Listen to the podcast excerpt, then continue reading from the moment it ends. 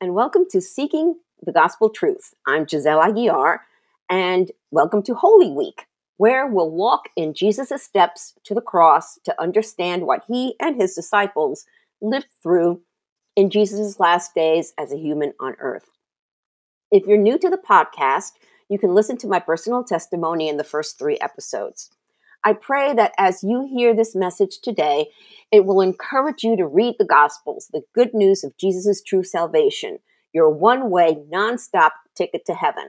So please tap the subscribe button and also share this with your friends. I'm sure there's someone in your life who could use a little spiritual renewal. We all can.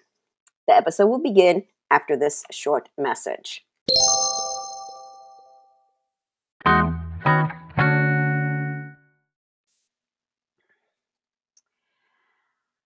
Let my people go. Those were the words of Moses to the Egyptian Pharaoh as he followed God's instructions in negotiating the release of the Jews from slavery. So the story starts with the burning bush in Exodus 3, where God spoke to Moses. And he, Moses got instructions to go to the Pharaoh and have him release the Jews from slavery in Egypt. Now, this is where the Passover starts. And um, to, uh, today, um, Wednesday, April 8th, at sunset, everywhere all over the world, Jews start celebrating Passover. And Passover plays um, a major role in our walk through Holy Week and Jesus's um, last week on this earth as a human. So, where did Passover start?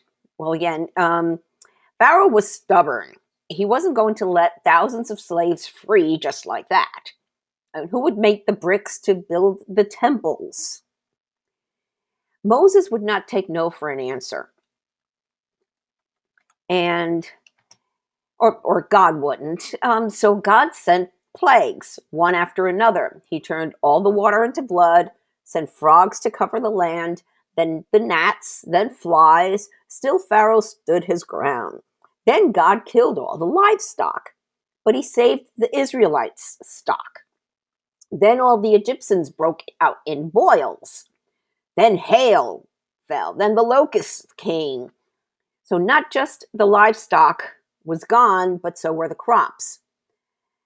Nope, Pharaoh said that was just some magic.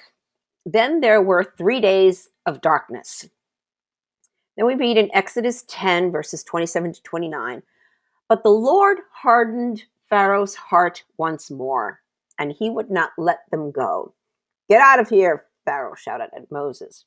I'm warning you, never come back to see me again. The day you see my face, you will die. Very well, Moses replied. I will never see your face again. The Lord then spoke to Moses and told him that he'd send one more plague. All the firstborn children in the land will die. To protect the Jews, the Lord told Moses to have the Jews take a lamb's blood and put it on the doorframe of their houses and he gave them other specific instructions. And you can read about those in Exodus um, chapter 12. The plague that killed all the firstborns passed over all the homes of the Jews because they had the blood in the doorframe, and it only affected the Egyptians. Finally, Pharaoh, after witnessing the death of his son, allowed Moses to lead the Israelites out of Egypt. Now, the Passover lamb is a foretelling of Jesus as the sacrificial lamb. Okay, so keep that in mind. Modern day Jews celebrate Passover every year on the anniversary of the original event in remembrance of their ancestors release from slavery. It begins on the 14th day of the Jewish month Nisan, that's N I S A N, which is somewhere around March or April. So that's why um, Passover moves around like Easter does. So sometimes it lands, you know, with Easter and Holy Thursday, and sometimes it doesn't. The first month of the Hebrew calendar is Nisan. Um, in one of today's daily articles, Dr. Jim Denison quotes his wife's blog about Passover. And he writes, but as Janet reminds us, the Passover we need even more urgently today is salvation not from the virus that is costing people their earthly lives, but the virus that is cost, costing people their eternity. Then he continues The enemy will use distractions of any kind to lure us away from what matters most. They may be tragedies such as the current pandemic, plague, or promises of a return to normal when it's over. They may be global or personal. But anything that draws us away from God is a victory for Satan. The Last Supper. Jesus' last meal with his disciples was celebrating Passover. And we read in Mark chapter 14, verses 12 through 16 On the first day of the festival of unleavened bread, when the Passover lamb is sacrificed, Jesus' disciples asked him, Where do you want us to go pre- to prepare the Passover meal for you? So Jesus sent two of them into Jerusalem with these instructions As you go into the city, a man carrying a pitcher of water will meet you. Follow him. At the house he enters, say to the owner, The teacher asks, Where is the guest room where I can eat the Passover meal with my disciples? He will take you upstairs to a large room that is already set up.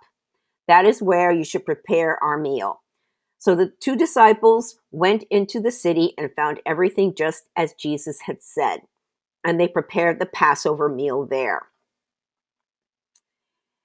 Now, what Jesus does next really astounds his disciples, and that will be in my next podcast. Soli Deo Gloria. To God alone be the glory. Thank you for listening to this episode. Jesus said in Revelation chapter 3, verses 20 through 22 Look, I stand at the door and knock. If you hear my voice and open the door, I will come in and we will share a meal together as friends. Those who are victorious will sit with me on my throne, just as I was victorious and sat with my Father on his throne. Anyone with ears to hear must listen to the Spirit and understand what he is saying to the churches. Jesus is knocking. It's up to you to open the door. If you have any comments or questions, feel free to reach out to me via my website or social media. The links are in the show website. There too, you'll find links to my two favorite free Bible study apps YouVersion Bible app and Through the Word. These will make it easy for you to get into the habit of reading the Bible daily. Soli Deo Gloria. To God alone be